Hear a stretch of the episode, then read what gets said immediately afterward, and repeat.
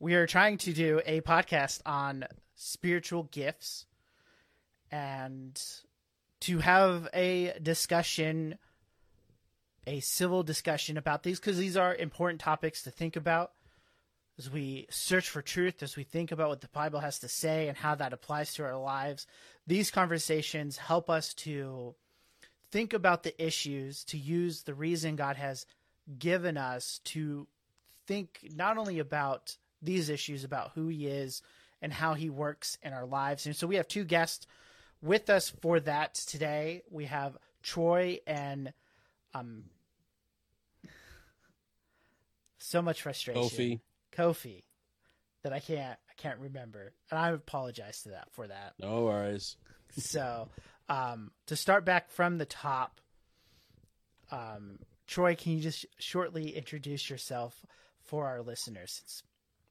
Sure. Yeah. So I'm Troy, uh, and I'm married to my beautiful wife Alicia of over 10 years, and we have four young children and uh, I'm a member at Little Flock Baptist Church in Shepherdsville, Kentucky. That's where I live, and I also lead in uh, local evangelism ministry, uh, a street evangelism ministry um, that preaches the gospel on the streets um, here in in town, in different places, University of Louisville, other places, um, and I'm a route driver for my uh, work.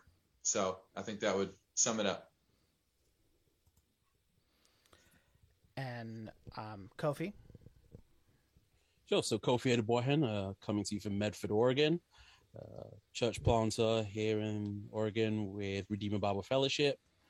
Uh, married to Laura, father of Gareth, who is just under two years old. Uh, currently pursue, currently pursuing my MDiv at uh, the local college and seminary, and uh, also host a podcast on and off more often on right now, but hosts a podcast called Deep Dive Discipleship, which really covers issues of discipleship and disciple making in the local church. Great. So, so for that kind of to lay out how this will work, we'll still try to go about an hour or so um, to keep the length normal, even though we've had some difficulties. But to kind of start off, um, we will give um, Troy. You can get um, go first again and have about ten minutes or so to kind of discuss um, your position, kind of some opening statements on why you think um, sign gifts are still seen today or still being used today. And then when he's done, um, Kofi, you can get 10 minutes approximately also to um, state your reasons why you don't think they're signed gifts today. Troy? Sure, yeah. And you can let me know at like seven minutes in uh, because uh, I'll try to keep it uh, pretty short. Um, so, the first thing I want to say, uh, thanks for having me on the show. And I agree this is an important issue. And uh, I don't believe it's a first tier issue. I don't believe that if I'm wrong, that uh, I don't have the grace of God um, in salvation. And I don't believe that if Kofi's position's wrong, that he doesn't have the grace of God in salvation. I believe it's second tier, um, a second tier issue. Um, however, I do believe that the more true things we believe, the more edifying that our Christian experience is, and the more we edify the local church and glorify God, which is what the whole thing's about. Um, I first want to say that uh, Kofi and I are both uh, both charismatics uh, in that we are both partakers of God's grace, uh, His His gift, um, and we're also both cessationists because we both believe there is a time where all spiritual gifts will cease. Um, the distinction is, I believe, on the cessationist view that there is um, an arbitrary line drawn through uh, certain spiritual gifts that are listed together in Scripture. Um, I, I, say arbitrary because uh, I believe there's no basis to make that distinction. Um, I believe that cessationist argumentation um, is constructed by arguments that are really outside of Scripture and then imposed into Scripture. Um, so, with that being said, um, I believe that Scripture uh, it does indicate to us in several places um, when all spiritual gifts will cease. Um, I believe that if we start back in the Torah, we see Moses' desire that uh, all of God's people would prophesy in Numbers chapter 11 in verse 29. So my our argument really starts in the Torah, and then we see a prophecy as we moved uh, further in redemptive history in the prophet Joel in the second chapter, where Joel sort of satisfies Moses uh, Moses' desire, and he says that look in the latter days, sons and daughters are going to prophesy. Uh, God's people are going to see vision, dream dreams, so on and so forth. We continue to move forward in redemptive history. We get to the second chapter of Acts, where the Spirit's poured out, um, and uh, many, many, many people uh, are experiencing the phenomena that was prophesied by Joel. Um, and Peter recognizes this, and, and he says that, look, this is um, the fulfillment of what was prophesied by the prophet uh, Joel. And uh, this phenomena was poured out on people that were uh, extended beyond the apostles. Um, and so, whenever we get to the New Testament writings, um, we we must build our theology uh, from Scripture up. Okay, um, so in the New Testament writings, um, I don't believe that the Scriptures are silent concerning uh, telling us the point in time in which all of the spiritual gifts will cease, but I uh, believe that it actually indicates to us um, in several verses. Uh, some of them are more clear than others, but I believe all of them uh, evidence um, my position. I believe that uh, a scripture, um, I'm going to kind of merge Joel 2 and Acts 2 together because really it's the same text. Um, but uh, Joel and Peter recognizes that um, that these you know gifts, the spirit of prophecy, um, tongues, the the manifestation of the Spirit uh, is to be a characteristic. Um, not just of the first century, um, around the time when the gospel was, you know, gospel revelation was being laid down um, in terms of the new covenant writing, but it was actually to be the characteristic of what Peter calls and Joel calls the last days. Uh, I know scholars like uh, G.K. Beale and others um, uh, point out to us that the last days is Luke's way of explaining and referring to the time period uh, from the first advent of Christ until the second advent of Christ. So I believe that that text, kind of Joel 2 and Acts 2 merged together, um, is one text that tell us uh, the time in which um, uh, miraculous phenomenon, uh, spiritual gifts, if you will, uh, will continue. And I believe it's it's the entire span of the last days, uh, which we have not got to the end of yet. The second text would be in uh,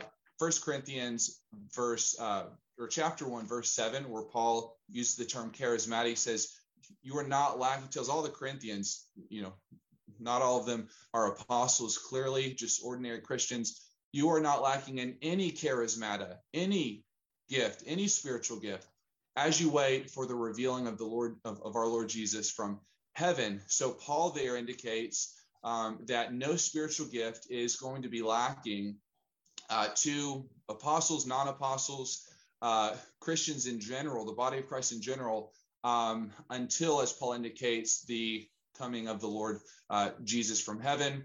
Another text would be Ephesians chapter 4, uh, around verse 11, where um, Paul tells us that as Christ ascended, he then distributed gifts and he laid out the what some people call fivefold, but I agree with others that would would more call it a fourfold type of office or gifts: apostles, prophets, uh, evangelists, pastors, teachers.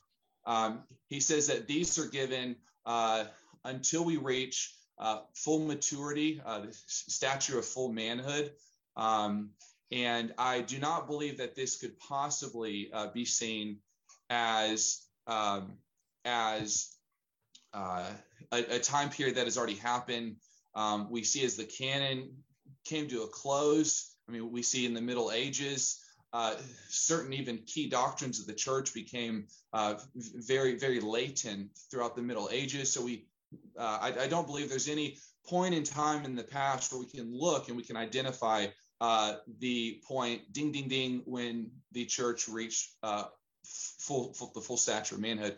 Um, so I believe it's another text that spiritual gifts will last until the eschaton, until the second advent of Christ. Um, and uh, another text would be 1 Corinthians chapter 13, uh, verses 8 through 12, where Paul uh, specifically tells us when um, gifts like tongues, knowledge, uh, prophecies would cease. And he doesn't say at the completion of a collection of books. Um, he used the term prosopon, pros, prosopon, which in the Septuagint, Genesis chapter 30, verse 32, um, is uh, a phrase, exact phrase used when Jacob wrestled not with a collection of books, but when he wrestled with God, when he saw God face to face. Um, it's used in other place, places throughout the Old Testament. Um, again, with theophanies, with encounters face to face with God, not with the arrival of a collection of books. So I believe that based on that, and when Paul uses the term the teleion, the perfect um, coming, it's in the neuter case. And so I believe that that's describing the state of affairs, the consummation that uh, will come when Jesus comes back, when Paul says that he will see prosopon, pros, prosopon. Um, so I do not believe that any argument can substantiate that that has already happened yet.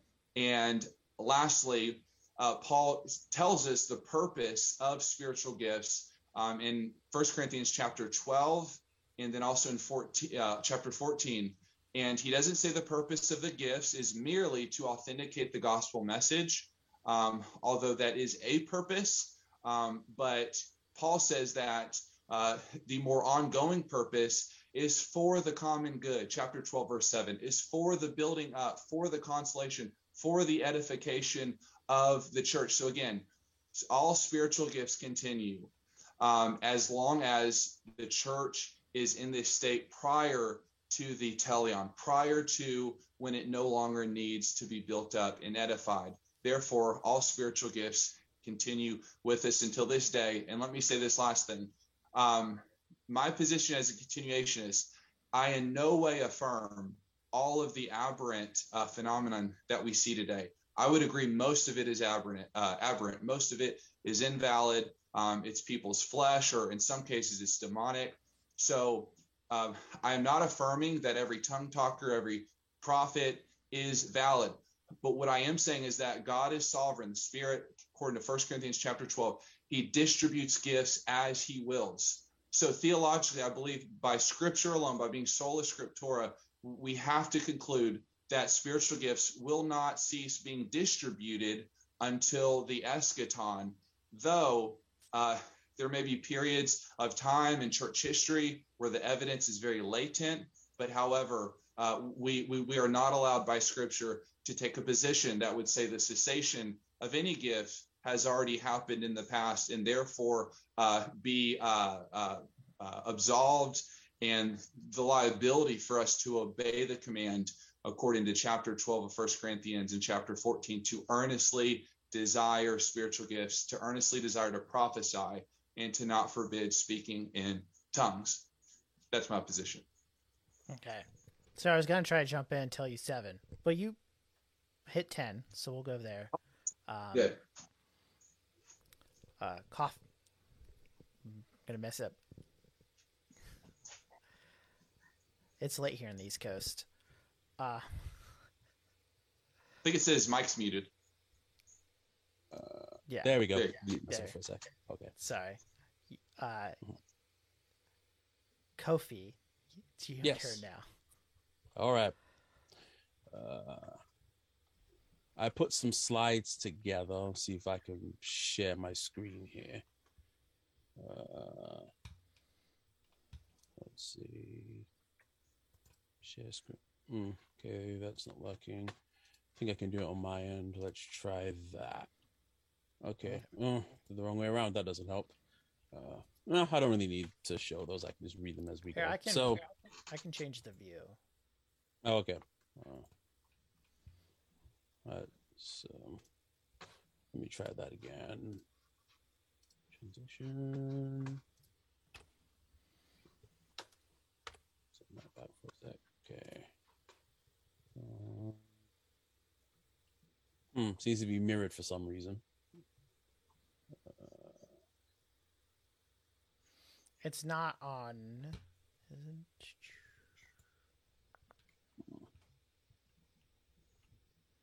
It's not on the um Oh, on the main thing. on the okay. main screen. So Okay, perfect. Um, then I can read it on here, so it doesn't matter too much. All right.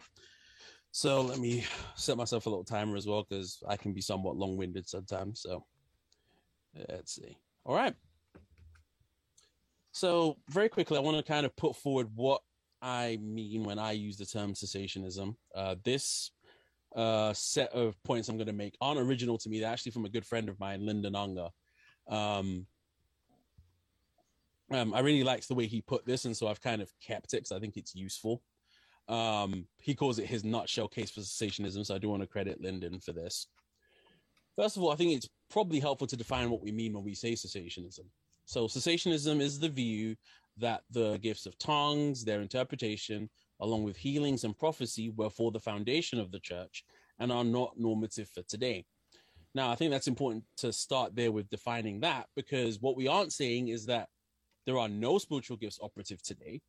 In fact, I would actually take the view that the lists we see in scripture are not an exhaustive list of all the gifts that are available to God's people today. And so I don't treat them as an exhaustive list. So we're not saying that all spiritual gifts have ceased. And when, as we'll get into this in just a moment, I would make a distinction between we talk about healing, the gift of healing, and the ability of God in his sovereign prerogative to heal I would also make a distinction between the gift of prophecy and the prophetic office that the church as a body occupies. I would say that the latter two continue, the former two, I would say, were foundational and they're not normative for today. So that's what I mean when I talk about cessationism. Now, first of all, I would want to take a step back and deal with the nature of biblical signs and wonders. I think when you look at the Bible, the pattern of frequency with signs and wonders in general, there are some outlying occasions, but by and large, the pattern seems to be that of scarcity, not that these are the norm. So actually, if you look at the time frame of Moses and Joshua, Elijah and Elisha, and Jesus and the apostles, it seems to be restrained to those three periods. In fact, uh, Norman Geisler, in his excellent work, Signs and Wonders, makes a note that in all the biblical history, only around 200 years are marked by frequent signs and wonders. Secondly, when we talk about signs and wonders, the biblical purpose, as far as we can see, for signs and wonders and the miraculous was is clear and consistent throughout Scripture. So, Exodus three and four, God gives these confirmatory signs to Moses. First Kings chapter seventeen, same thing with Elijah. Second Corinthians chapter twelve, verse twelve, and Hebrews two, three, and four, Paul well, second Corinthians 12, Paul explicitly says that the signs of an apostle were worked with much patience, and he explicitly says signs, wonders, and mighty deeds. That same language is picked up verbatim in Hebrews chapter 2, saying that those who spoke the gospel to the uh, Hebrews who received the letter had their word confirmed through signs, wonders, and mighty deeds. So you see the same phenomena there. When we talk about the gift of prophecy, one of the, I think the most important points that as a cessationist I would affirm is that the biblical definition of a prophet, a person who speaks on God's behalf, um, speaks on behalf of God as God to people, doesn't change when we get to the New Testament.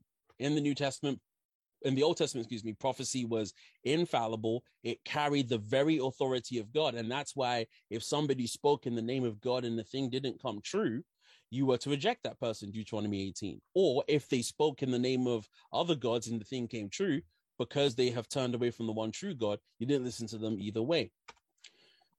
Fourthly, the biblical example when we look at healing is that healings were always public and unchallengeable. They were instantaneous, they were complete.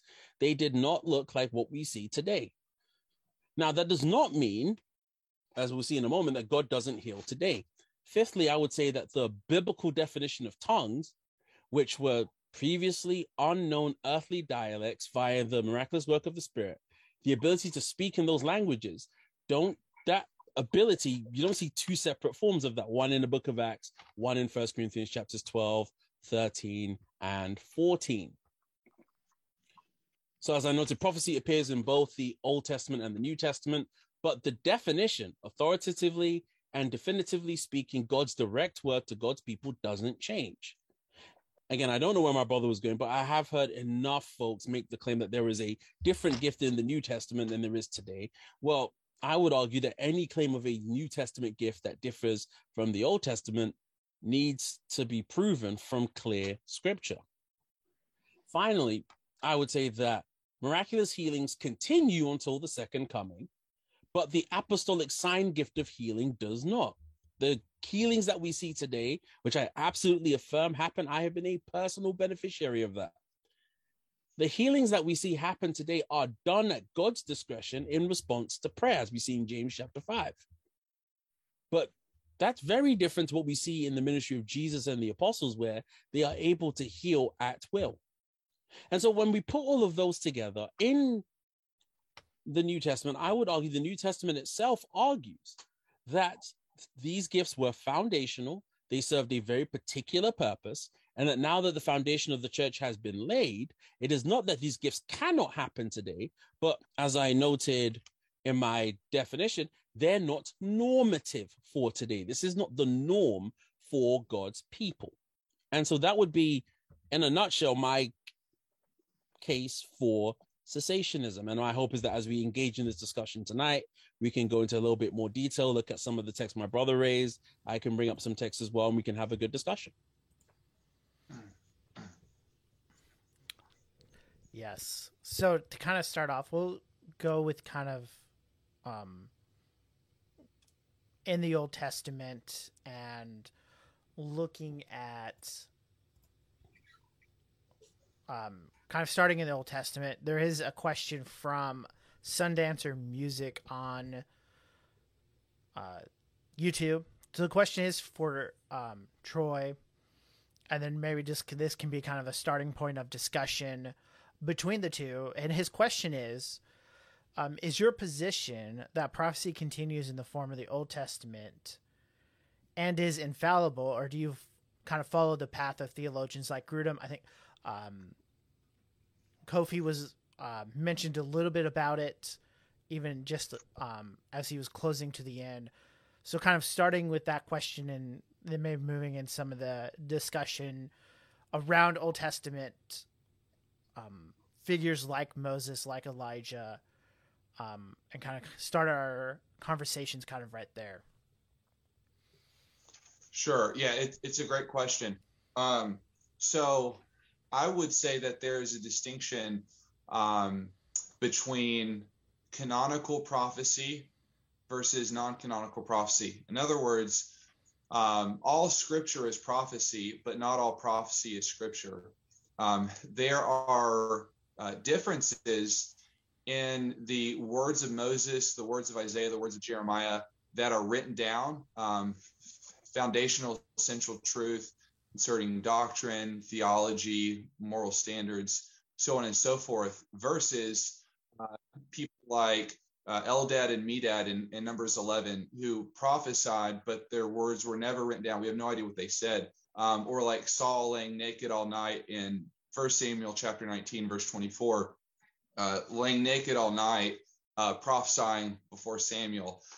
Um, so, so the distinction is canonical prophecy versus non-canonical prophecy. Um, and so, in the new covenant, what we see is sort of a, a, a democratization of the gift of prophecy to where now the completion of the canon is coming. So God's canonical word is coming to a close. God is uh, in redemptive history completing the body of revelation that we need for all of our doctrine and, and moral living.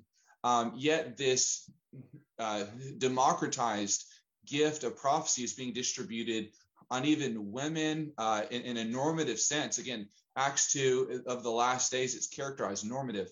Um, sons and daughters will prophesy male servants, female servants. So I believe that um, as the full body of God's canonical revelation, uh, uh, uh, uh essential uh, for all time, had been completed, that now prophecy takes a subordinate role um, throughout the New Testament age until Jesus returns, and it's subordinate in both its uh, delivery, meaning that uh, God, for reasons sufficient for, for him, uh, he chooses to not always get it through uh, infallibly. Um, it must be weighed, it must diakrino, meaning not just judged black and white, but actually dia, like sifted through it. Um, and that um, and that also it's subordinate now um, in its content, meaning the content uh, will never be new anthropological uh, revelation. The content of prophecy will never be uh, new Christological revelation, new soteriological doctrines, new standards for moral living, but rather its uh, content pertains to exposing the secret hearts of men, uh, specific leading in, in, in, in, missional efforts or encouragement for ministry, and in some very rare cases, uh, predictive prophecies of the future to help the church.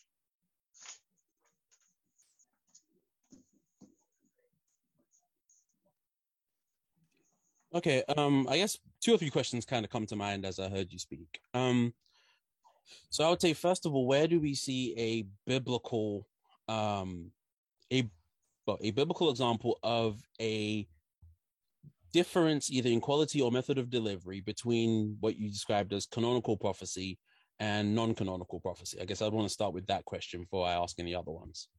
Sure. Yeah. So, so to answer the first one, the difference in mode of delivery, meaning that a, a prophecy got through wrong by multiple people, uh, would be the disciples in Tyre in Acts chapter 21, verse 4, and possibly even Luke himself.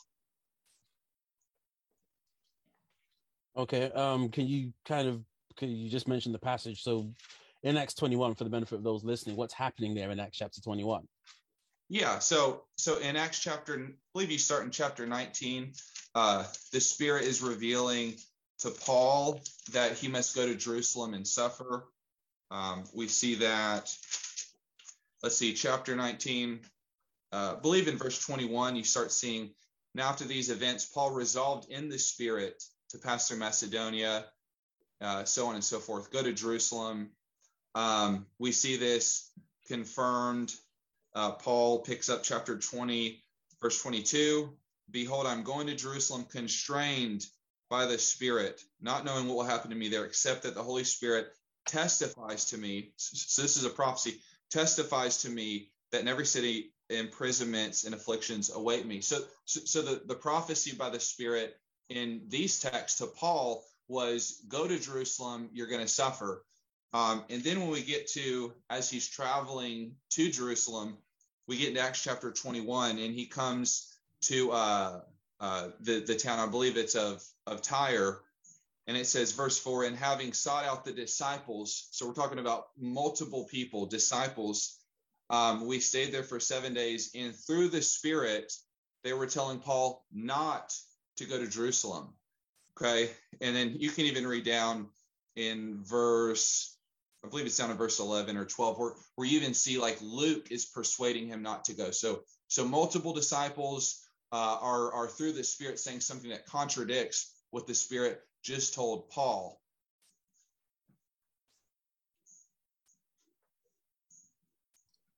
Okay, um, I guess I'm. I have to wonder, and I, um, I kind of figured that we would come here to Acts 21 because Agabus is brought up multiple times in various uh, discussions of the issue of the gift of prophecy in the New Testament. Um, I just have to say that I question the assumption that there was a wrong prophecy that was made here. And I'm not the only person who questions this assumption.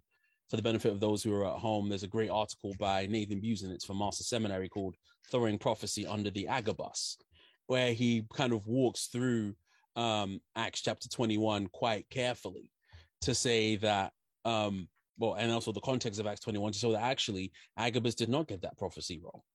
Uh, I would also question using a narrative to try and prove a point of doctrine when I think when we look at how the Bible talks about the nature of the gift of prophecy, again, as I, you know, noted in my opening statement, you do not see a change, a clear change from Old Testament to New Testament between, as you described it, non canonical and canonical prophecy. I think the only difference is one is written down and preserved for the people of God, and one is not.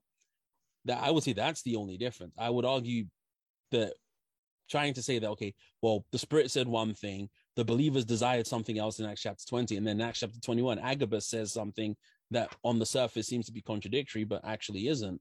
I'm not sure that I would agree that what you have there then are differing forms of the gift of prophecy for what we see in the Old Testament. Because I don't see any clear textual warrant that says that that gift of prophecy changed between the Old Covenant and the New Covenant. Okay. Well, so so number one, just to respond, I actually didn't use the Agabus example.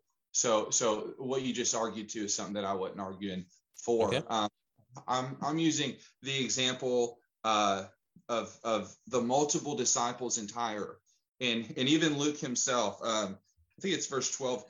So so Luke is. I think we would agree. Luke is writing Luke in Acts.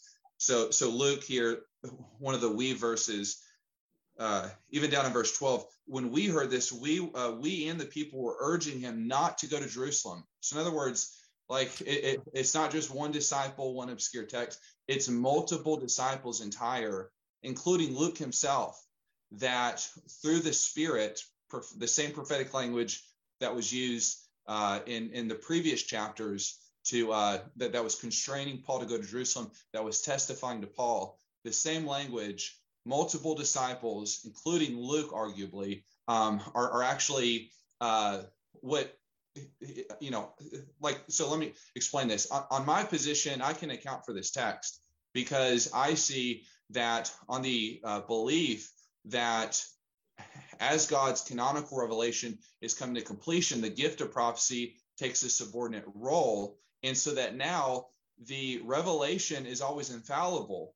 I believe the Spirit uh, told the disciples at Tyre the same thing that it told Paul, but the difference is now um, is that they misinterpreted it and then misapplied it. So the disciples may have seen Paul suffering, which was accurate, even Luke, but they misinterpreted that and they misapplied it. Say, Paul, don't go to Jerusalem. But either either way you you know have it, the the text says, and I believe it's arbitrary to you know to exclude me from using narrative text. I mean, you asked I mean, your original question was just what examples do we have, and then I and then I give one, and then now it's you know we're we're making all these distinctions of what I can and can't use. So I'm just saying that that this is a text uh, in Scripture um, that has an example that the Spirit tells Paul one thing, and that multiple believers, possibly including Luke, say the exact opposite. Uh, so this would okay, be um, that. Well, I, I guess I guess the issue is, first of all, Ag- the reason I bring up Agabus is it's right in that same pericope, begins in verse 10. After we had been there for several days, I'm reading from the Christian Standard Bible. Mm-hmm. After we had been there for several days, a prophet named Agabus came down from Judea. He came to us, took Paul's belt, tied his own feet and hands, and said, This is what the Holy Spirit says. In this way, the Jews in Jerusalem will bind the man who owns this belt and deliver him over to the Gentiles. When we heard this, both we and the local people pleaded with him not to go up to Jerusalem. So again, this is in the same set of events, but also it doesn't say here.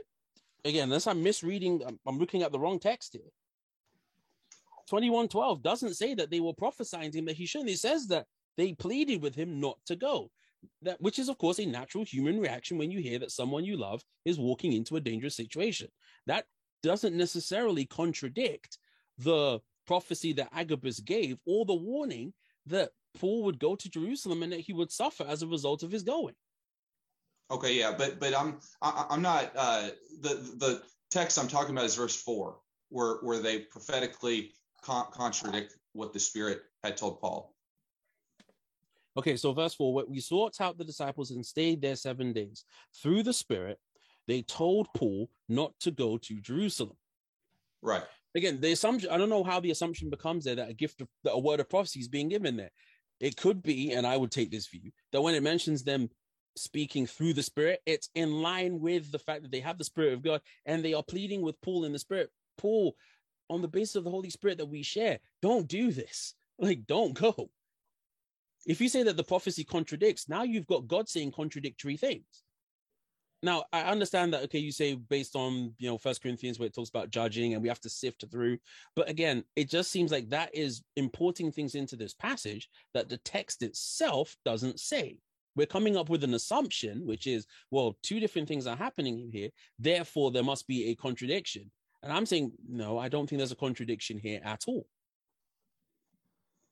Okay, so so what I'm not saying is, that the Spirit is contradicting Himself. I'm saying that this text uh, seems to fit very well with the continuationist view of the gift of prophecy in the New Covenant. That the Holy Spirit spoke.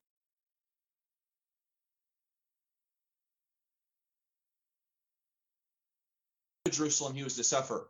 I believe that at the point of revelation to the multiple disciples at Tyre, the revelation was infallible. I don't believe the Holy Spirit contradicted himself, but I'm saying that the text doesn't say, you know, just that they were spirit-filled people that were were telling Paul to not go to Jerusalem, and like just merely in their own words, based on their own uh, volitions. But the text says uh, prophetic language that through the Spirit they were telling Paul to not go to Jerusalem. So I believe that the revelation the Spirit gave to Paul and the disciples at Tyre was non-contradictory but the disciples at Tyre then fallibly interpreted it and then fallibly applied it.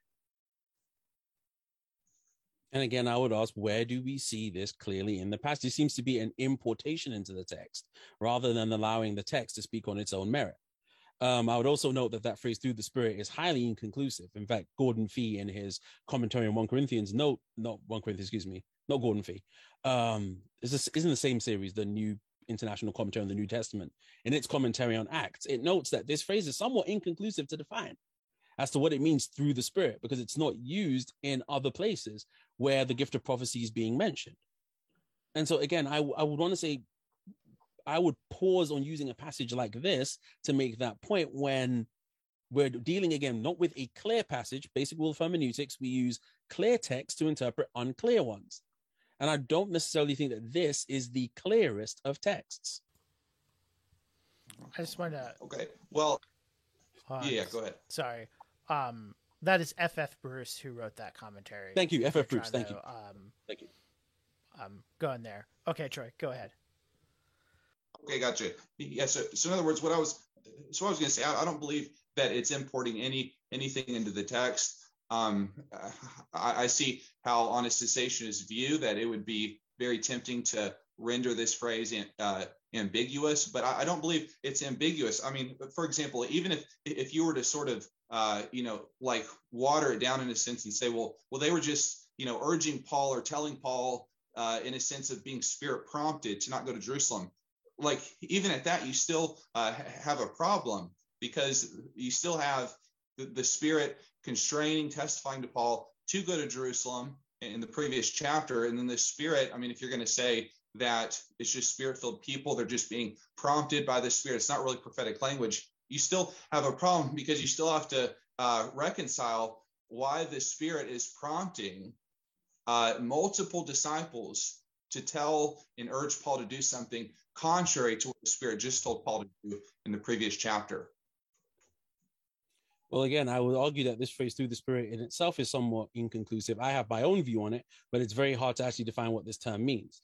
I would also note that Paul, as somebody who, as you read the book of Acts, is incredibly sensitive to the spirit's leading. If the spirit were indeed saying not to go, Paul would not ignore this. And again, you still not, in my opinion, answered the question. If the spirit is saying to one group, Paul, don't go, and yet the spirit says through Agabus, listen, you're going to go to Jerusalem. And when you go to Jerusalem, this is what's going to happen to you. And in fact, Paul ignores, if we're saying that's what's happening in Acts 21, if we're saying that, Paul ignores one word of prophecy and picks another. Again, there's nothing in the text, I would argue, that makes this as clear cut as we're trying to make it here. Okay. Well, what I'm saying is is not that Agabus contradicted uh, in, in terms of his prophecy of what the Spirit told Paul. Again, I'm I'm not saying that at all. I'm saying that Paul, uh, just like this scenario in the Old Testament, it's like kind of that weird passage. I think it's in one of the Book of the Kings, but you have a prophecy given to to a person first, and then you have like a pro, an older prophet. He goes and sees him, and then he says something contradictory, and the guy obeys him, switches, and then he goes and gets eaten by a lion or whatever. So Paul uh, here he knew what the Spirit told him, and I agree with you. He was very sensitive to the Spirit. And I'm not saying Agabus contradicted prophetically what the Spirit told Paul. I'm saying that I believe Paul had had my view, and he understood that um, that the uh, prophecy, that the revelation given to the disciples at Tyre was the same as was given to him at the point of the revelation. But Paul understood that these people were misinterpreting the revelation and then misapplying it, and thus told him and gave him a command to not do something. Paul knew that they had misinterpreted it. He didn't believe the Spirit contradicted himself, but he believed that the disciples of Tyre uh, misinterpreted and misapplied the revelation. And therefore, he disobeyed not the Holy Spirit, but he disobeyed the disciples at, uh, of Tyre's uh, uh, fallible interpretation and fallible application. Okay, again, well, I guess we would have to move on because I, again, I just struggle with this idea that the Spirit of God, who is Himself God, can give revelation. The revelation is we'll say fine, we won't say the spirit contradicted, but clearly these two groups of people are contradicting themselves. I don't read anywhere in scripture where God gives contradictory words. You use the example of the prophecy in First Kings. First of all, um, the the older prophet in First Kings was lying. That's the clear implication of that text. Right, right. Not that God spoke to him; he's actually right. lying. The man disobeyed what God clearly told him to do, and he suffered the consequences of it. That's very different to saying that okay, this older prophet received something, and this um the younger man that he basically lied to received something else. I wouldn't say that necessarily.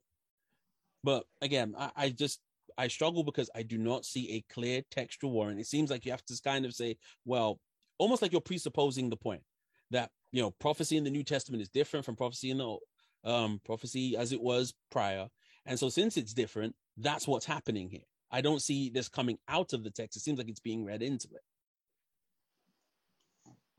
Okay. Well, well what I would say is that is that on the continuationist uh, view, it can account for for these texts without like Thomas Schreiner and others have to explain it away by it's kind of a complicated thing. But but so on my presuppositions, I can account for it perfectly. But I would just argue that on the cessationist um, uh, view, that that that doesn't allow for what I'm saying. That you're ultimately left with having to add words to the text in Acts 21 4, where it says, through the Spirit, they told Paul to do Y, whenever previously the Spirit was telling Paul to do X. And you have to say, well, they're not really prophesying. They're not really, you know, speaking by the Spirit. They're not really being Spirit prompted. And so you're kind of left with with with a, a problem in the text. Where my view, it leaves me with no problem with the text.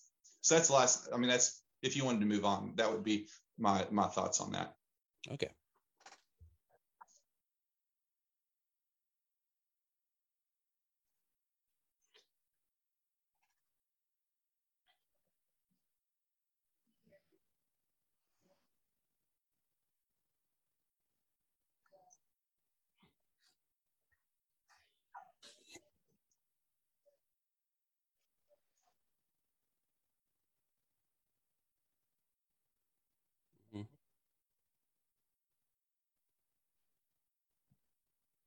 Mm-hmm.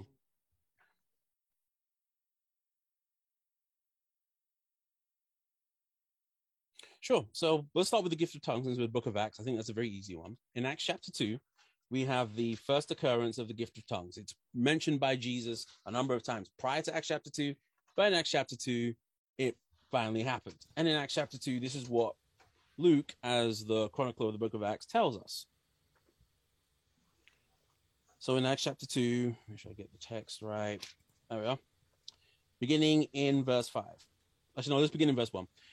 When the day of Pentecost had arrived, they were all together in one place. Suddenly, a sound like that of a violent rushing wind came from heaven, and it filled the whole house where they were staying. They saw tongues like flames of fire that separated and rested on each one of them. Then they were all filled with the Holy Spirit and began to speak in different tongues as the Spirit enabled them. Now there were Jews staying in Jerusalem, devout people from every nation under heaven. When this sound occurred, a sound came together and was confused because they heard they because each one heard them speaking in his own language. They were astounded and amazed, saying, Look, aren't excuse me, aren't all these who speak who are speaking Galileans? How is it that each one of us can hear them in our own native language? Parthians, Medes, Elamites, those who live in Mesopotamia, in Judea and Cappadocia, Pontus and Asia, Phrygia and Pamphylia, Egypt and the parts of Libya and Cyrene, visitors from Rome, both Jew and con- con- Jews and converts, Cretans and Arabs, we hear them declaring the magnificent acts of God in our own tongues. They were all astounded and perplexed, saying to one another, What does this mean? But some sneered and said, They are drunk on new wine. As far as we can see in scripture, this is the only time the gift of tongues is described for us anywhere in scripture. First Corinthians will bring up the gift of tongues, but Paul doesn't even deign to define it. Why? Because I think it was clearly understood by any person who had heard Paul, who had heard the apostles at any given point. It was actual languages that could be interpreted, that could be understood by the hearer.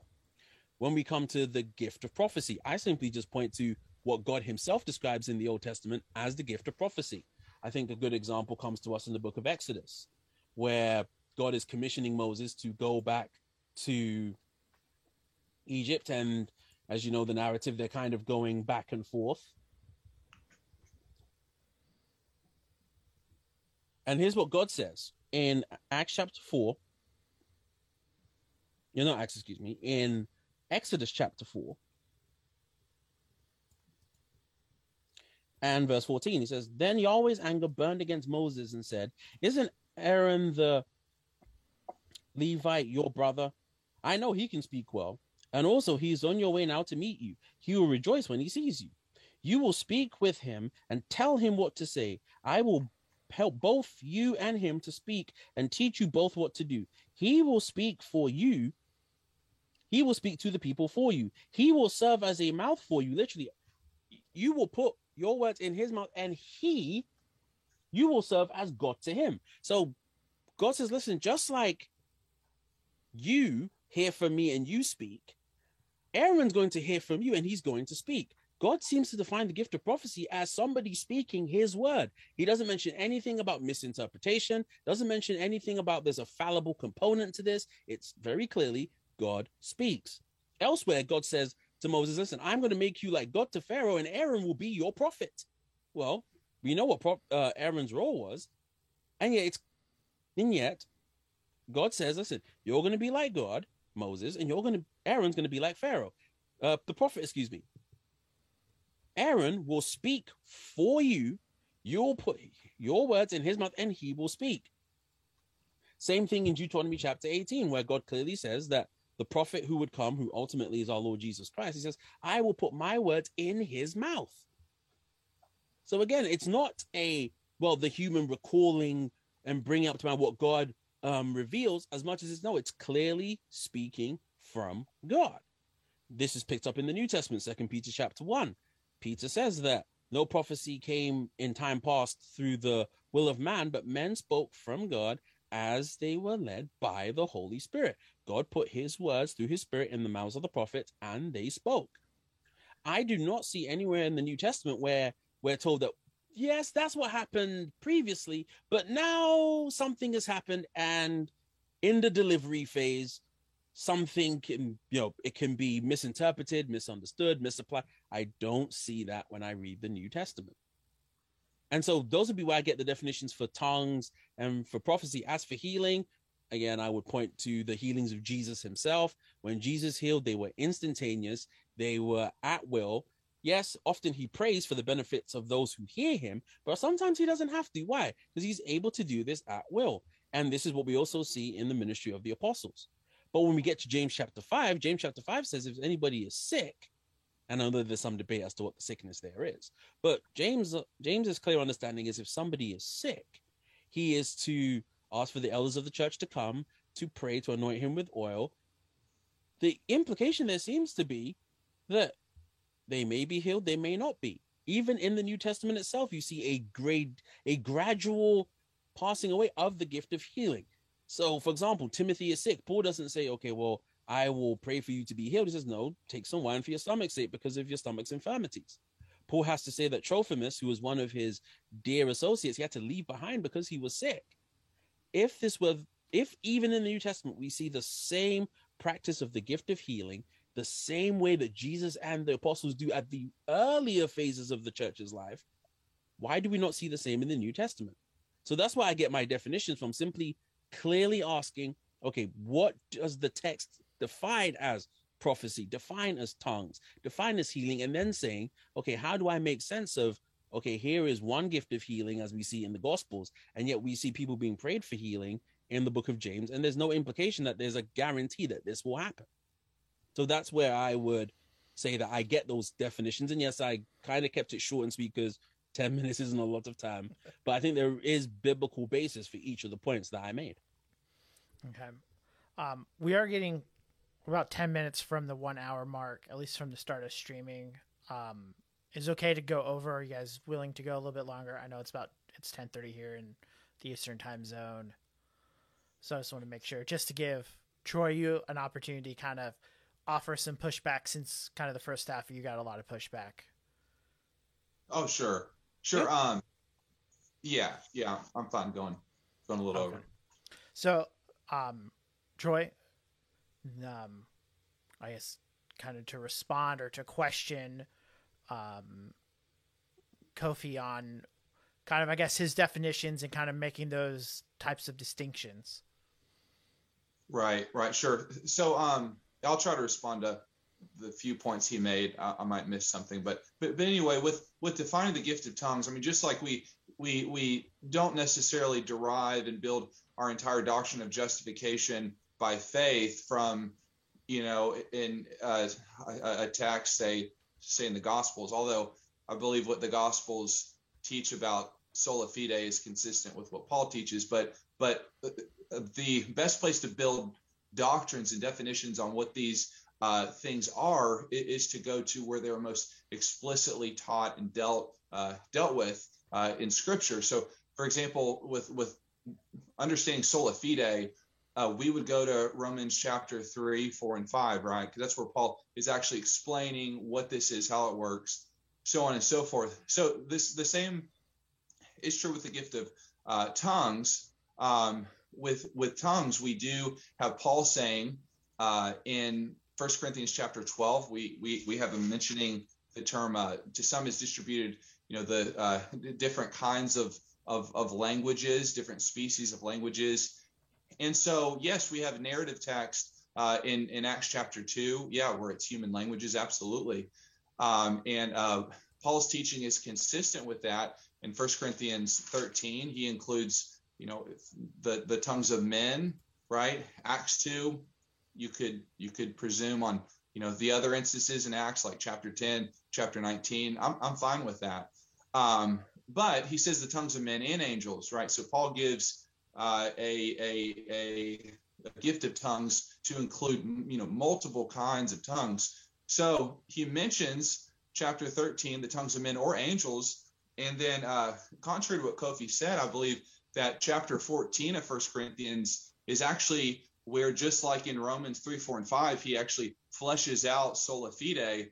Paul in First Corinthians 14 fleshes out what this uh, you know more common and ongoing gift uh, of tongues is. Now, I, I, believe that yes, it still is. It can be the tongues of men, um, but it can also be the tongues of, of angels.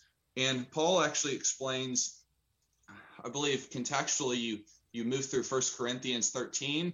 He mentions the tongues of angels, and then keep flowing down into chapter 14, and he actually says some things that that seem to speak of something very different than the uh, specific phenomena that happened in Acts 2, and that's uh, where Paul says that for the one who speaks in a tongue speaks not to men. Okay, so this is not languages to men, speaks not to men, but speaks to God. So it's it's it's Godward focused language.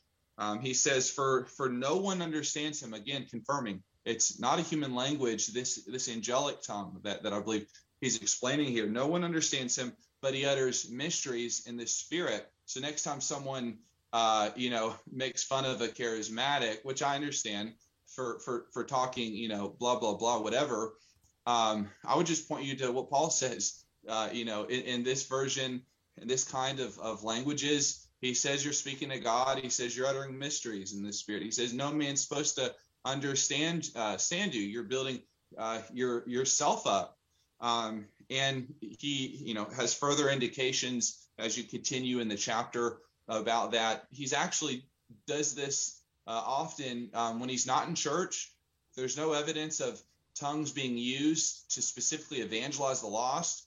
So whenever Paul says, I speak in tongues more than you all, when he says, but rather in church, I would do this. So Paul, in, in his private life, he's speaking in this angelic uh, uh, language that no man understands. So, so I would say on the point of tongues, what Kofi said, I would say uh, just like we do when we understand the doctrine of sola fide, we go to where the scriptures most clearly flesh it out. So I would say that wouldn't be Acts two, although Acts two uh, I can account for that on my view, but I would say where it's most fleshed out is First Corinthians chapter 12, specifically in chapter 14 on tongues. With the gift of prophecy, I would say uh, that Kofi is referring to, to, to one text to define what prophecy is, and I agree with the text. It is it is God's word through men. Um, however, Numbers chapter 12 also makes a bit of a distinction between how God speaks to Moses versus how he speaks to other people in riddles, uh, things that are less, uh, you know, a little, little bit less uh, clear. Um, and also, as far as the discontinuity with the gift of prophecy, I mean, with, with, with the priesthood, I mean, just take that for an example. In the Old Testament, the priesthood is very limited, and and there's many things you do physically like you know you, you, go into the temple you have to be from a certain tribe you offer up a certain you know animal you have to do it x y and z versus in the new covenant the priesthood is universalized and it carries much discontinuity we're you know we're a we're a we're a holy priesthood to god. We're all we're all priests. There's a universal priesthood but yet it's very different. We're no longer you know of a specific tribe. We're, we're no longer um you know physically offering up animals uh, in, into a physical geographical location. Um, so, I mean, just as that's different, I don't understand why, if there's evidence in the New Testament text, why the democratization of the gift of prophecy um, can be seen to carry some discontinuity with it. Again, God's bringing his essential foundational canonical revelation to a close with the closing of the New Testament writings, but yet the gift of prophecy is poured out on daughters, on on on you know male female servants. And Paul says, which we haven't gotten to these texts, he tells us that these gifts and these phenomena would not cease until the eschaton. So here's the thing: even if my definition of prophecy is wrong in terms of discontinuity, even if I said that, I would still be a continuationist because Scripture tells us when this gift would cease. Um, so that's what I would say about that. And um, I I'm not sure I remember Kofi's other point, but I'll I'll leave that response right there.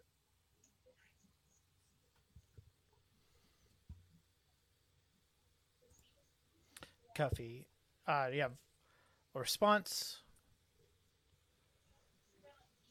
Okay. Yeah. Um. So first of all, uh, I still want to respond something that I I'm not paying too much attention to the YouTube comments, but I did look over there just in case anyone had a question.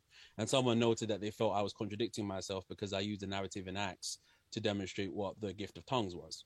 Um, to which I would respond, Acts is actually describing what happened, and it clearly defines what happened. There's no ambiguity like there is with the Acts 21 passage.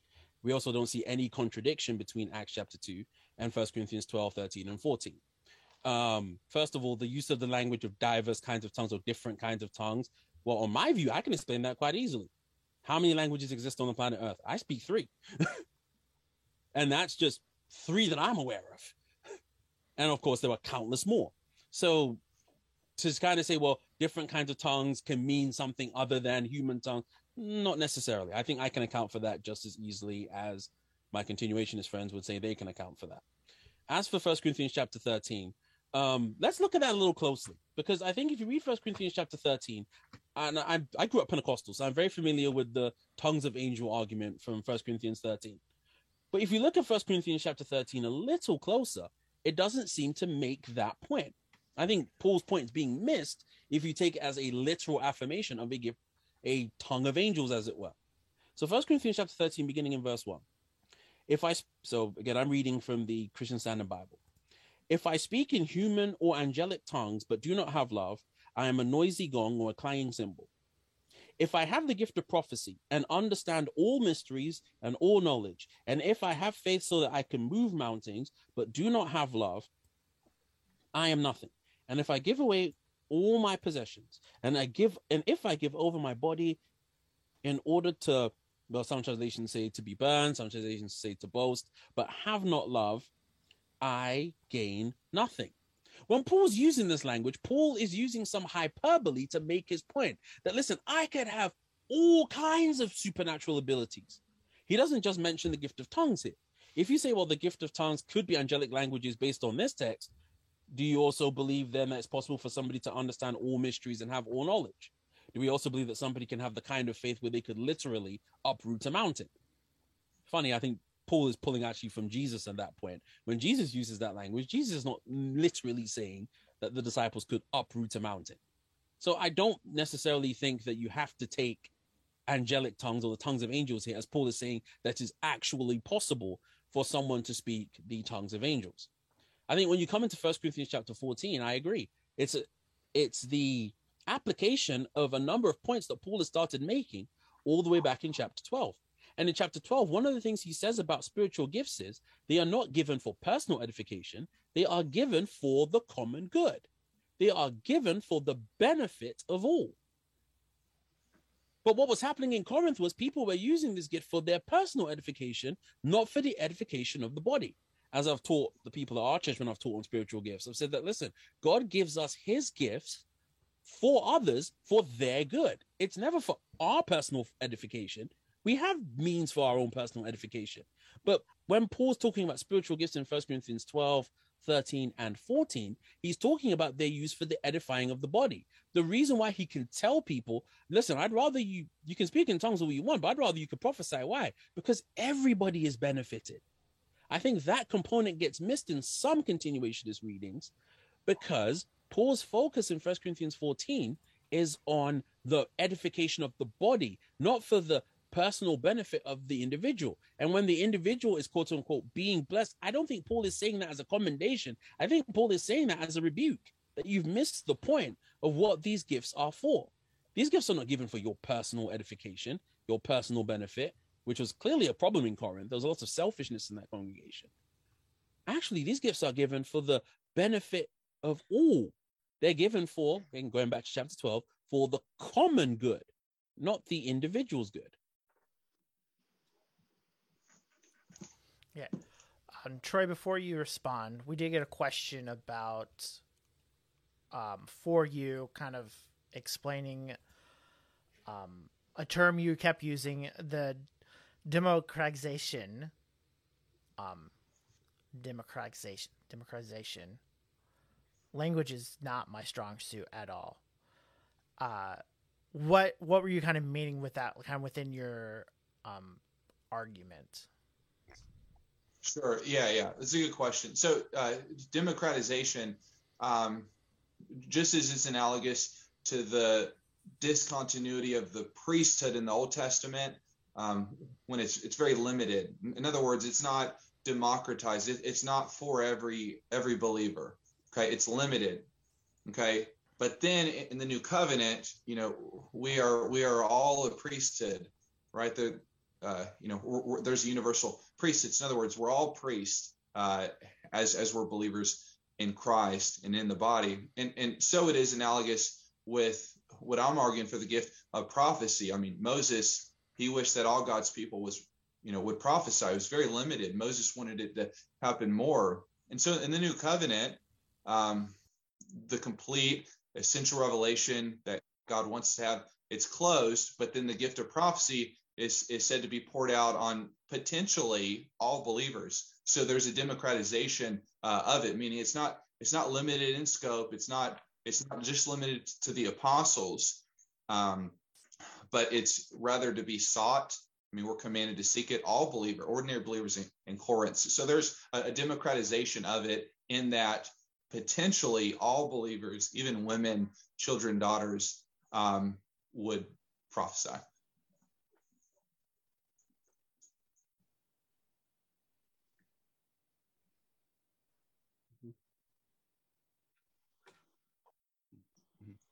Uh, can I respond to that real quickly, if that's okay? I, I, I told you that I didn't actually respond to that in my first response. I would say I actually affirm the democratization of both of all three offices you see in the Old Testament: the prophet, the priest, and the king. I think where Troy and I would disagree is what does that democratization, or what would I I would prefer the term, what does that expansion of those offices look like? Um, it's kind of interesting that we on this subject. I over Christmas I did a series for Advent on Christ as prophet, priest, and king, and how those three gifts actually of Christ as the prophet, Christ as the priest, and Christ as the king have direct relevance for the people of God today. I uh, heartily affirm that all God's people, the church corporate, functions in the prophetic office today. Because if you read what the audience in the book of Acts and what Peter affirms to be the case in Acts chapter 2, it's that they're declaring the wonderful works of God. They're declaring that this new covenant age, where once there was a limit on who God ministered to, and there's again Tower of Babel language here, which you need to kind of unpack back all the way back in Genesis chapter 11. Language is used as a means of dispersing the nations. Now, language is being used as a means of bringing unity through the one body of Christ. So, again, there's all kinds of wonderful things happening there in Acts chapter 2. But clearly, when they speak, it says that they're declaring the wonderful works of God. And when Peter affirms what Joel says, which I would heartily affirm as well, that all God's people, sons and daughters, male servants and female servants would prophesy. I heartily affirm that in the sense that prophecy was ultimately the declaration of God's mind to the world, the people of God in particular, and to the world in general. And what you see is that the church is tasked with that exact same office. We are to go into all the world and to proclaim the wonderful works of God ultimately found in the person and the work of Jesus Christ to all the nations. In that sense, yes, I would heartily affirm that there is a democratization. With the priesthood, same thing. We see that there is this limited priesthood in the Old Testament. The book of Hebrews tells us that Christ replaces the priesthood of the Old Testament. And since we are united to Christ, in a sense, the church shares in that as we declare the forgiveness of sins, the opening and closing of the kingdom of God through the nations. Same thing with Christ's kingly reign. So again, you see these kings in the Old Testament who are imperfect and they create in us a longing for a once for all king, a like one of the kid kids' books I read to my son says, a forever king. And this kingship is fulfilled in Christ. But when we get to Revelation chapter 1, verse 6 and chapter 5, verse 10, it says that we're a kingdom of priests. Peter says that we're a royal priesthood.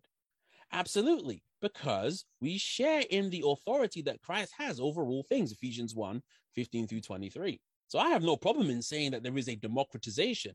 But where I would kind of say, okay, I don't agree, is to say that we now need to start redefining terms because of this democratization, rather than saying, okay, what does the expansion of these offices mean for the people of God? And I would argue that that's more of a corporate function than it is every individual Christian.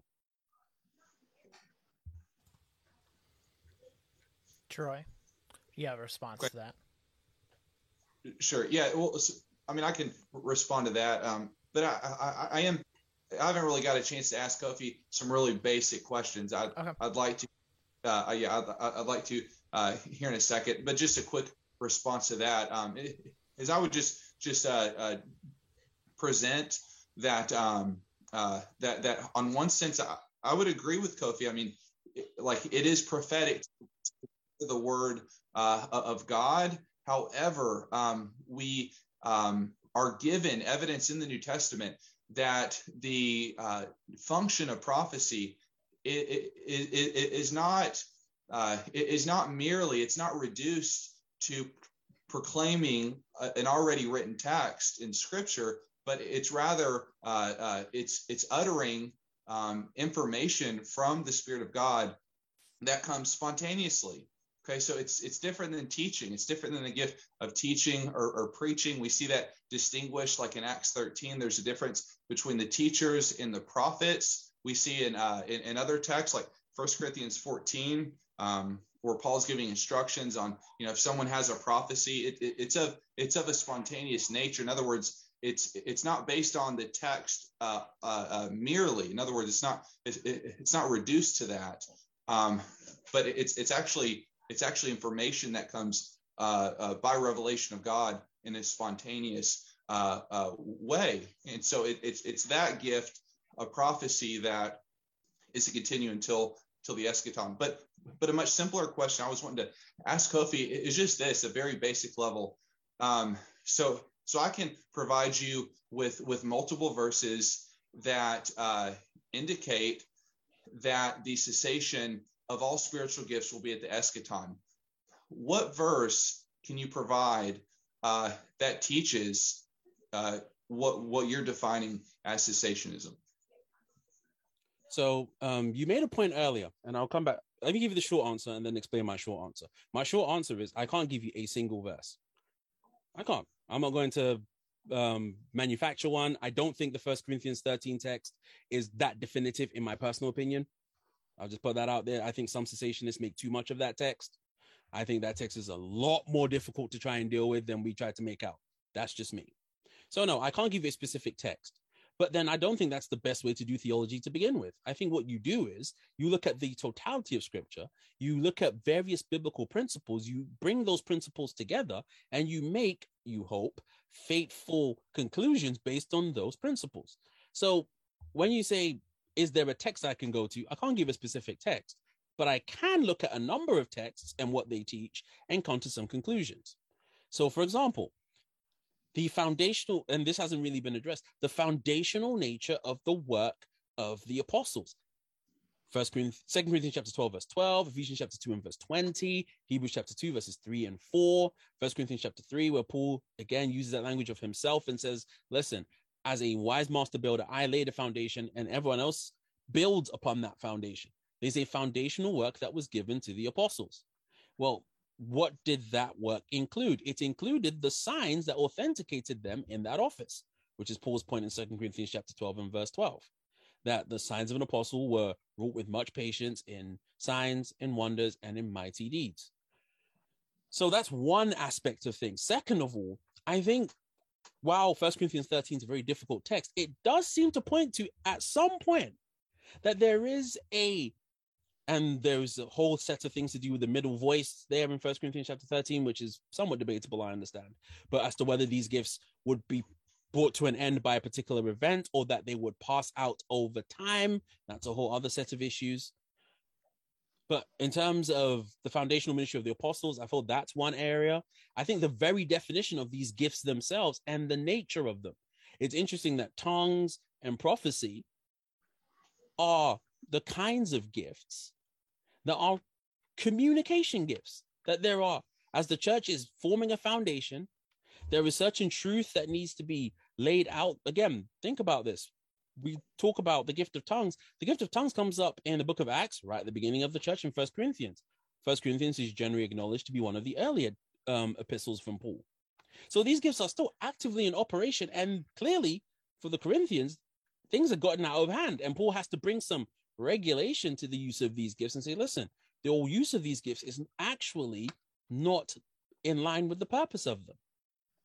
And so, looking at the definition of, of these gifts, again, I don't think First Corinthians 13 is clear enough to, and in fact, I don't think it's a matter of unclarity. I don't think it's teaching at all that there's such a thing as a tongue of angels. I think First Corinthians 14, when it talks about um, speaking in a tongue, is talking about the same kind of tongues you see in the book of Acts. Now, as to duration, in fact, those who are cessationists, some say, okay, it's the close of the canon. There are others who say it passed away maybe with the passing of those who were close associates of the apostles. Again, I don't see the need to give a specific text as much as to ask the question. Here are a number of biblical principles, and the biblical principles lead us to suggest that some of these gifts are permanent and ongoing and they're needed for the life of the church.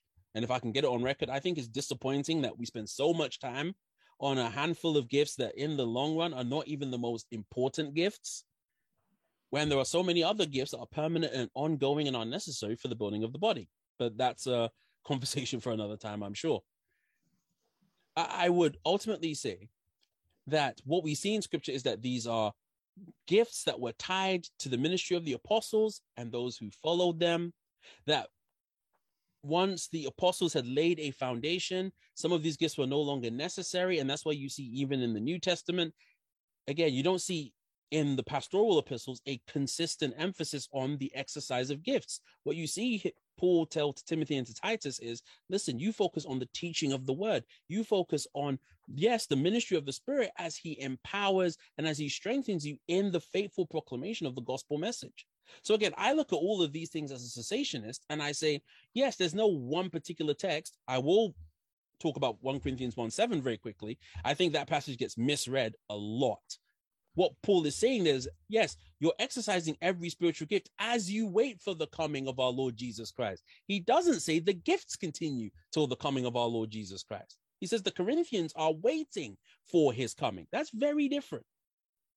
And so, even then, to try and say, all right, well, that text clearly says that they will wait, that these gifts continue to the eschaton. I don't think that's what First Corinthians 1 7 is saying again with Ephesians 4, I think he's talking about a state of maturity. I don't think he's talking about perfection in Ephesians 4. And so, in a sense, yes, the church has not reached that point, but the church has reached a point in terms of the unity of the faith. We have a completed scripture. The body of doctrine that is handed down from God's people has been given to us. We have it. And so, again, these are texts I look at. I could 100% be wrong on this issue. I have no problem in saying that. But as I read the scripture, it leads me to suggest that again, some of these gifts were foundational and some of these gifts are ongoing. And that from the church's edification today, we pursue the ongoing gifts. And again, as I said right at the beginning of our time, I think there are more gifts than even the Bible tells us. But that's again how I get there. We can talk about that later, I'm sure. But in answering your question, no, I don't have a specific verse, but I don't think I need a proof text verse as much as I need to consider the totality of scripture to come to my conclusion. Oh, okay, gotcha. So if I can ask you this, because I've, I've heard you say this several times, mm-hmm. uh, that the purpose of the particular gifts we're, dis- we're disputing were, were, were tied to the foundational, uh, you know, purpose of the apostles establishing the church, uh, things of, of that nature. So, so could you could you provide me a text that teaches that the only purpose of the gifts that we're discussing was was tied to what you're saying it was tied to the the apostles the authentication of, of, the gospel message. Well i didn't say the only purpose. I said that the primary purpose was the authentication of the apostles. And for that again second corinthians chapter 12 verse 12 hebrews chapter 2 verses 3 and 4 do they did they obviously have a benefit to the people who received those gifts? So when Peter lays hands on Dorcas, for instance, and she's healed, is Dorcas benefited by that? Of course, we agree that. When you know, as Paul says in First Corinthians chapter 14, someone speaks a word of prophecy, and prophecy is given for exhortation, for edification, and for comfort. Do I believe? Yeah, of course. I'm not saying that that's the only purpose. I'm saying the primary purpose is that they authenticate the ministry of the apostles. And as they authenticate the ministry of the apostles, the benefit for the people who heard was whether it's the gift of prophecy and being exhorted, encouraged, or comforted, or the gift of healing, or the gift of tongues, they are receiving as a result of the apostles exercising their foundational ministry. Uh, uh, okay, so so just to respond to a couple of the texts you, you keep referring to, and then and then I'd just like to ask one more question.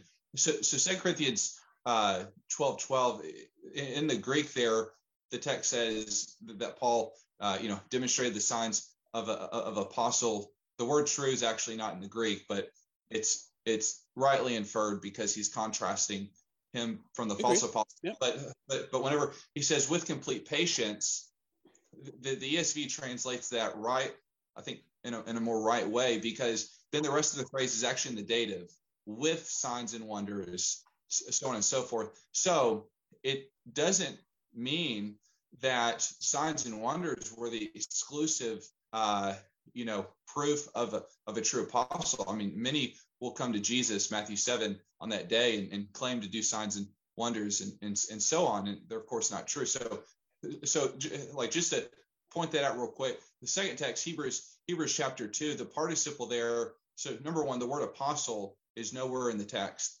And number two, the participle there is actually in the present tense. So it's not in the past tense as is often translated.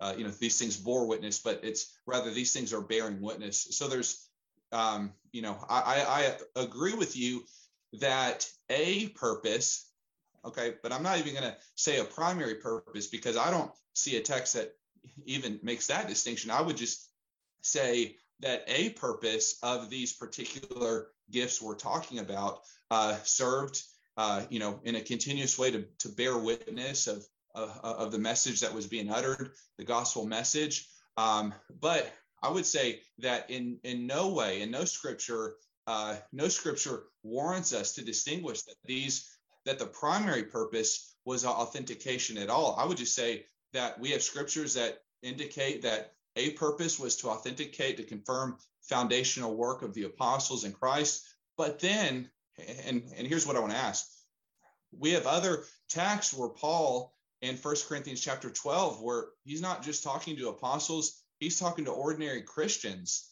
And he's telling the ordinary Corinthians uh, what another purpose, if you want to, you know, word it that way, an, another purpose for these gifts, like including workings of miracles, gift of prophecy, gifts of healings, uh, gift of languages, um, and so on, were for the purpose not to authenticate the gospel message, although that is a purpose. But however, the purpose is chapter 12, verse 7. It's for the common good. Chapter 14, verses 3 and elsewhere throughout the text. It's for the building uh, and edification of the church. Uh, so uh, what I would what I would just point out is that it's very reductionistic to um, you know argue.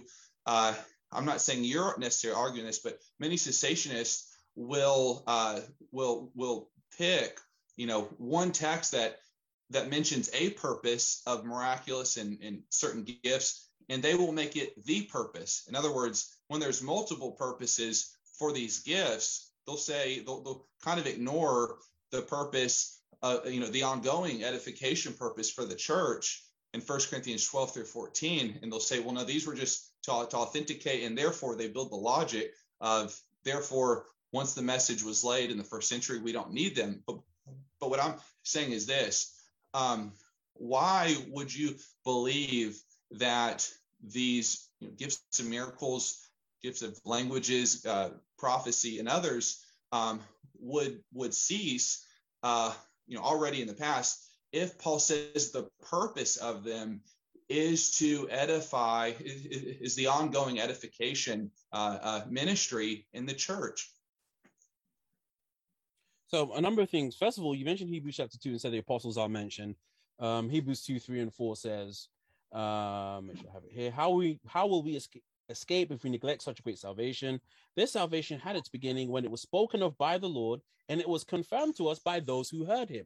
Those who heard him clearly is the apostles. They were the ones who were with him from the beginning. In fact, Acts chapter 1, when they want to elect a new apostle, what's one of the qualifications? One who was with us from the beginning. So the word apostle isn't necessarily mentioned there, but those who heard him, I would argue, is a clear reference to the apostles. Now, coming to the question of, you know, ignoring the common good or the ongoing element of the gift of tongues. My response as a cessationist is, well, Paul is writing at a time where these gifts are operative. So of course he's going to write in the present tense. The question is, is it Paul's understanding that they will always be operative?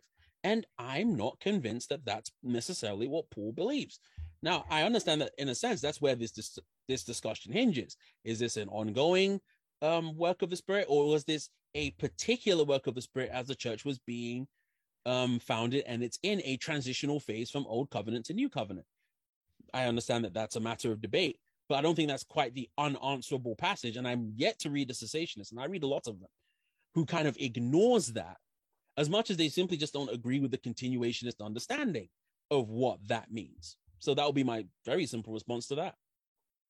Uh, okay, gotcha. But my uh, but my question would be, um, you know, it, it, it seems arbitrary for Paul to list a set of spiritual gifts command all the Christians to earnestly, you know, zelute, lust, desire them, um, you know, a couple of times, gifts including like teaching and administration.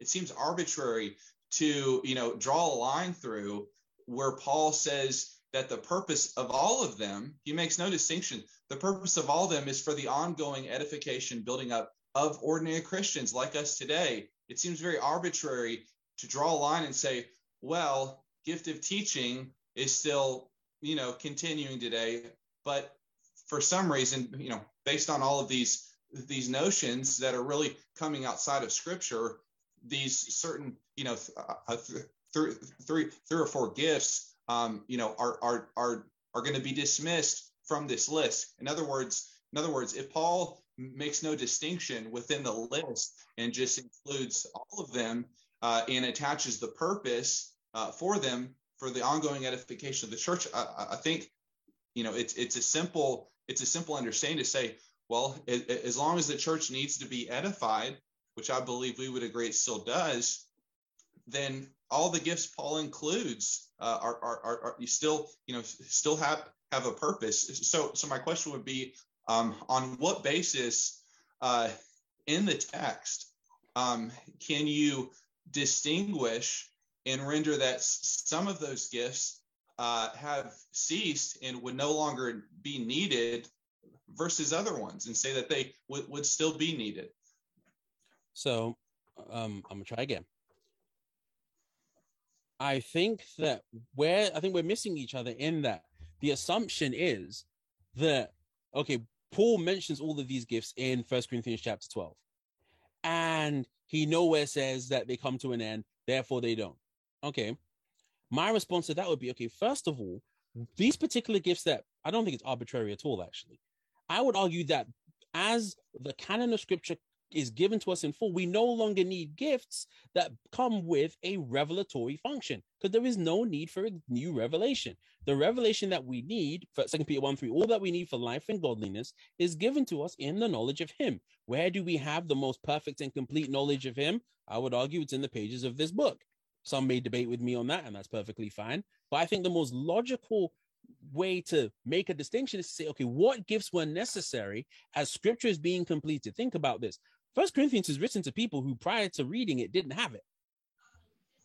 Like these gifts are these writings of the apostles are being sent out, and as they're being sent out, they are forming a base. They are forming the faith once for all given to the saints. We're moving from just the preaching and teaching of the apostles, as you see in Acts chapter 2, where they devote themselves to the apostles' teaching to. Now we have a infallible record of that. I would I'm going to make a statement and I don't mean to be harsh when I say this, but honestly, I find the continuationist argument to be a going backwards in redemptive history, not a going forwards. Because now we're going back to okay, God is still giving information piecemeal. He's still giving information at different times, at different ways, which actually Hebrews chapter 1, which I think is probably the closest text to giving us a duration. Hebrews 1 says, In the past, God spoke at various times and in various ways to our fathers through the prophets. But in these last days, he has spoken to us by his son. Well, how do we have the record of where he spoke through his son? In the word. The son turned around to the apostles for John chapter 14 through 16 and basically says, Listen, you're going to go out and the Spirit will bring to mind the things that I have taught you. They would continue the ministry of Jesus. That's why Acts begins, Acts chapter 1.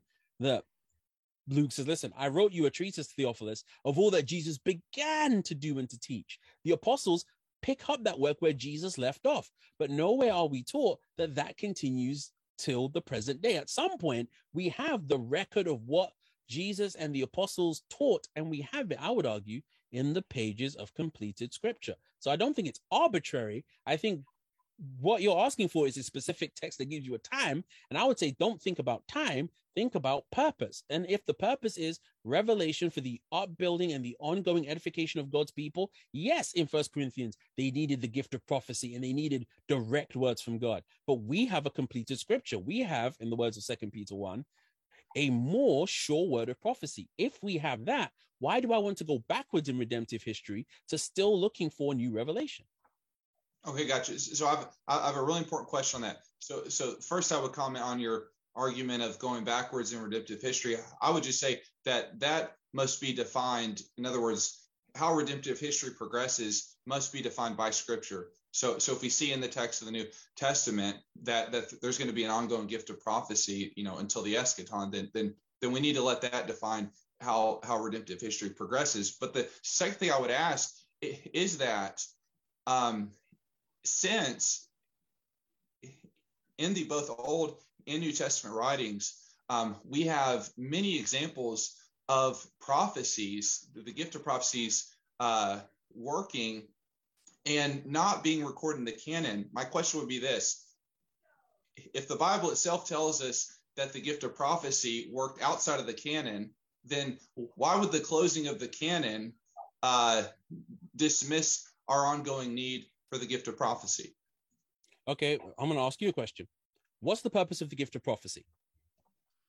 According to the New Testament, there's many gift or there's many purposes, uh, generally for the building of the church, but it has a function of exposing secret sin.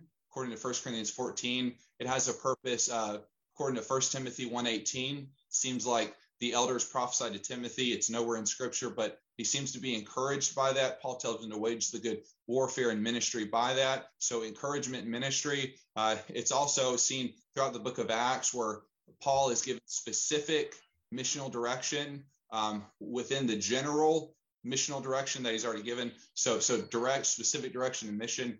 And then in some very rare cases, predictive, uh, you know, the purpose of predicting something like like Ag- Agabus did. But I would say that those would be in the in the New Testament uh, four good examples of of the purpose of prophecy, and many of those are not recorded in the canons. So I don't understand why the closing of the canon would dismiss our need for for the gift of prophecy. Well, here's why I asked that question. So if I summarize and tell me if you think my one word summary is reductionistic, and I'll drop the line of questioning. But can it is it fair to say then that from what you said that all of those purposes that you've given can be summed up in the word revelation? Is is that a fair uh, summary of that, or am I being reductionistic by just using the word revelation? Oh no, yeah, I would I would say prophecy is is, is revelational. Okay, so its purpose is for revelation. Okay, so at that point, I have no issue with prophecy outside the canon as it's recorded for me in scripture. Not a problem. Scripture is not completed yet. There's still revelation that needs to be given. My question is once we have a completed canon, why do we need further ongoing revelation? At some point, when do we get to say, and again, granted, we can say, well, it's not the same quality as canonical scripture, which I still think we've not proven so forgive me if I function from the assumption here that prophecy is revelation of a kind that is equal to what we see in the pages of scripture. If we have a completed canon, if, for example, we need to ordain elders, I don't pray and say, God, tell me who should be an elder. I look at the qualifications of 1 Timothy 3 and Titus 1. What I do pray is, Lord, help me to see rightly in line with what you've already said.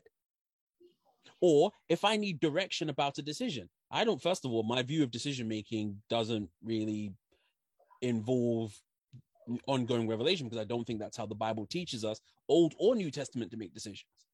But be that as it may, when we need to make decisions in the church, what's the first thing we go to? We naturally all go firstly to scripture. I don't pray for ongoing revelation, especially where scripture is clear on a matter. So again, for me, I understand the impulse that says, okay, yes, there are so many purposes and we need all of these purposes. And I would say, yes, we do. And that's why God gives us the prophetic word in the scriptures, which is more than sufficient for all of our needs.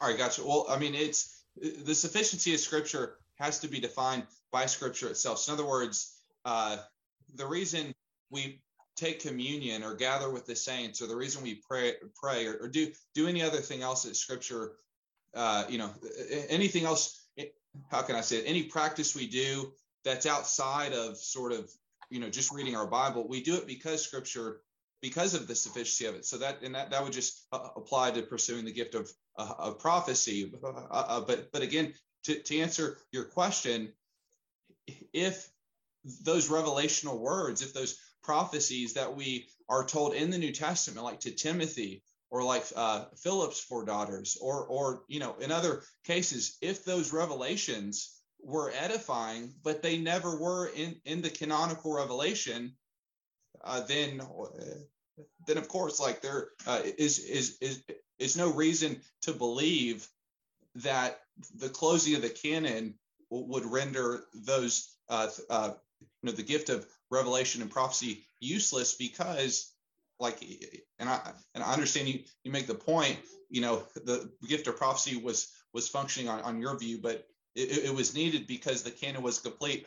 But what i'm saying is is that the completion of the canon would in no way uh, dismiss the need for the ongoing gift of prophecy because uh, the prophecies we're told of that happened in that first century time, many of those were edifying, but they never made it into the canon. So, uh, so yeah, I mean, I'm not seeing uh, how. Again, I, I don't disagree that they were edifying. I don't disagree that they happened. But again, the reason why I don't feel like that's an argument that shuts down cessationism is simple fact. Paul and the Paul, Luke, those who mention spiritual gifts are writing at a time where those gifts are operative. Of course, they're going to describe, for example, Philip's daughters prophesying. Of course, Paul is going to mention prophecy happening in the Corinthian uh, congregation. That's still happening. What my question is again, you look at the flow of redemptive history, even in Paul's later letters, you see less and less of an emphasis on this. Why? Because I would argue they're already starting to kind of fade into the limelight as we move from the transitional early church to the more permanent form of the church as we're nearing the end of biblical revelation.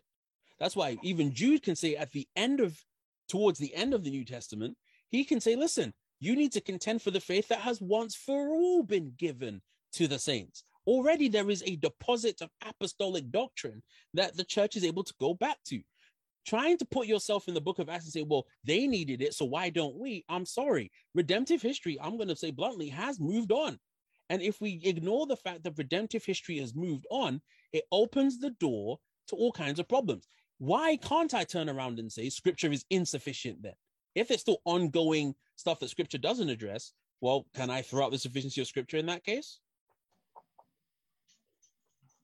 Um, well, no, I mean, I would just go back to uh, a, biblical definition of sufficiency. I mean, it's it's sufficient to tell us all, all the theology we need to know, all the moral standards we need to know, how to be saved, so on and so forth.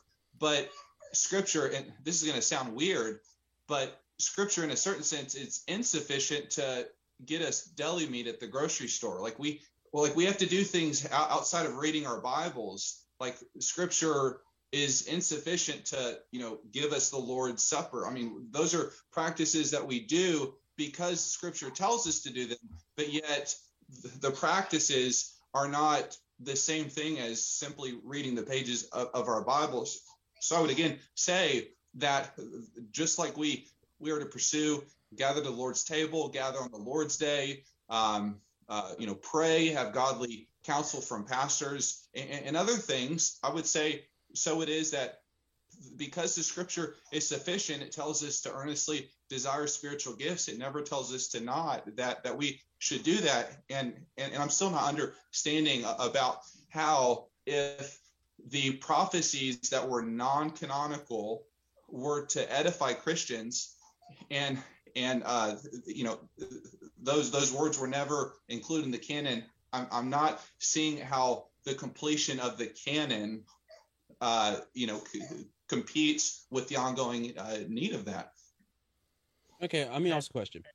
Um, oh, go ahead. Sorry. I'm going to step in real quick. Um, Kofi, I'll let you respond. We're hitting mm-hmm. about a, an hour and forty minutes.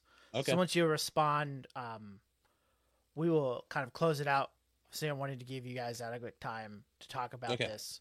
Sure. Um, so for our listeners, we'll have um a little bit more, and then I'll close it out. Okay. Um, I'll try one more time. I have no. First of all, actually, before I even address that, what I was going to say. Yes, I don't believe scripture is sufficient for everything. I think that's kind of a straw man. I'm not saying you're doing it, but I do hear this from the um, continuationist side a bunch. Well, you believe that you can use the Bible for just about everything. No, there's lots of things the Bible doesn't address. No problem. So use the example of going to get deli meat at the store. Yeah, Bible doesn't tell me should I go for Black Forest ham or should I get honey glaze. It doesn't tell me that. I wish it would. It would make my shopping trip so much easier, but it doesn't. Like, there's lots of things the Bible doesn't specifically address. But the matters concerning God's will for us, again, Second Peter 1 3, everything that's needed for life in life in Christ and for ongoing godliness is given to us in Scripture. I do not need continuing revelation for the stuff that Scripture is very clear on. So yes, the Bible doesn't tell me how when to take the Lord's table. So, for example, our church here in um, Southern Oregon, we just moved at the beginning of the year to observing the Lord's table weekly. There is nowhere in the Bible that says you have to do it weekly. We used to do it monthly. That was a matter of okay, we're comparing again biblical principles. We're allowing a number of texts, the nature of the Lord's table, what we believe it is, um, looking at all of these things, pulling them all together and saying, okay, what does the Bible lead us to in relation to making this decision about how frequently we're going to have the Lord's table? So I agree that there are things the Bible doesn't explicitly address. The question is, I guess, I know we're running out of time, so I can't ask any more questions. But the question I'd like to leave to our listening audience is where, and this is a question I've never got an answer to. And I, like I said, I grew up Pentecostal and I began to re ask some questions in my late teens that led me out of that. And one of them was, what possible situation could there be that the word of God which we say is sufficient for life and godliness. Let's just say we limit it to that. What possible situation could arise where there is not either a direct command or a biblical principle that we can apply? If you can find one, let me know. But yes, the Bible's not going to tell me specifically what to do, but it can give me principles. And there is a degree to which God, as He has given us the Holy Spirit, and he has given us wisdom. The 1689 London Baptist Confession talks about there's some things we do based on the light of nature and Christian prudence. Like there's some things where we have to say, you know what, we don't have a clear scripture, but the answer is not, I need a revelation to help me figure that out. I would say the answer is, okay, well, for everything we've gone to God's word. After that, we now need to ask you, what's the wisest? What's the most prudent? What have God's people done through the ages?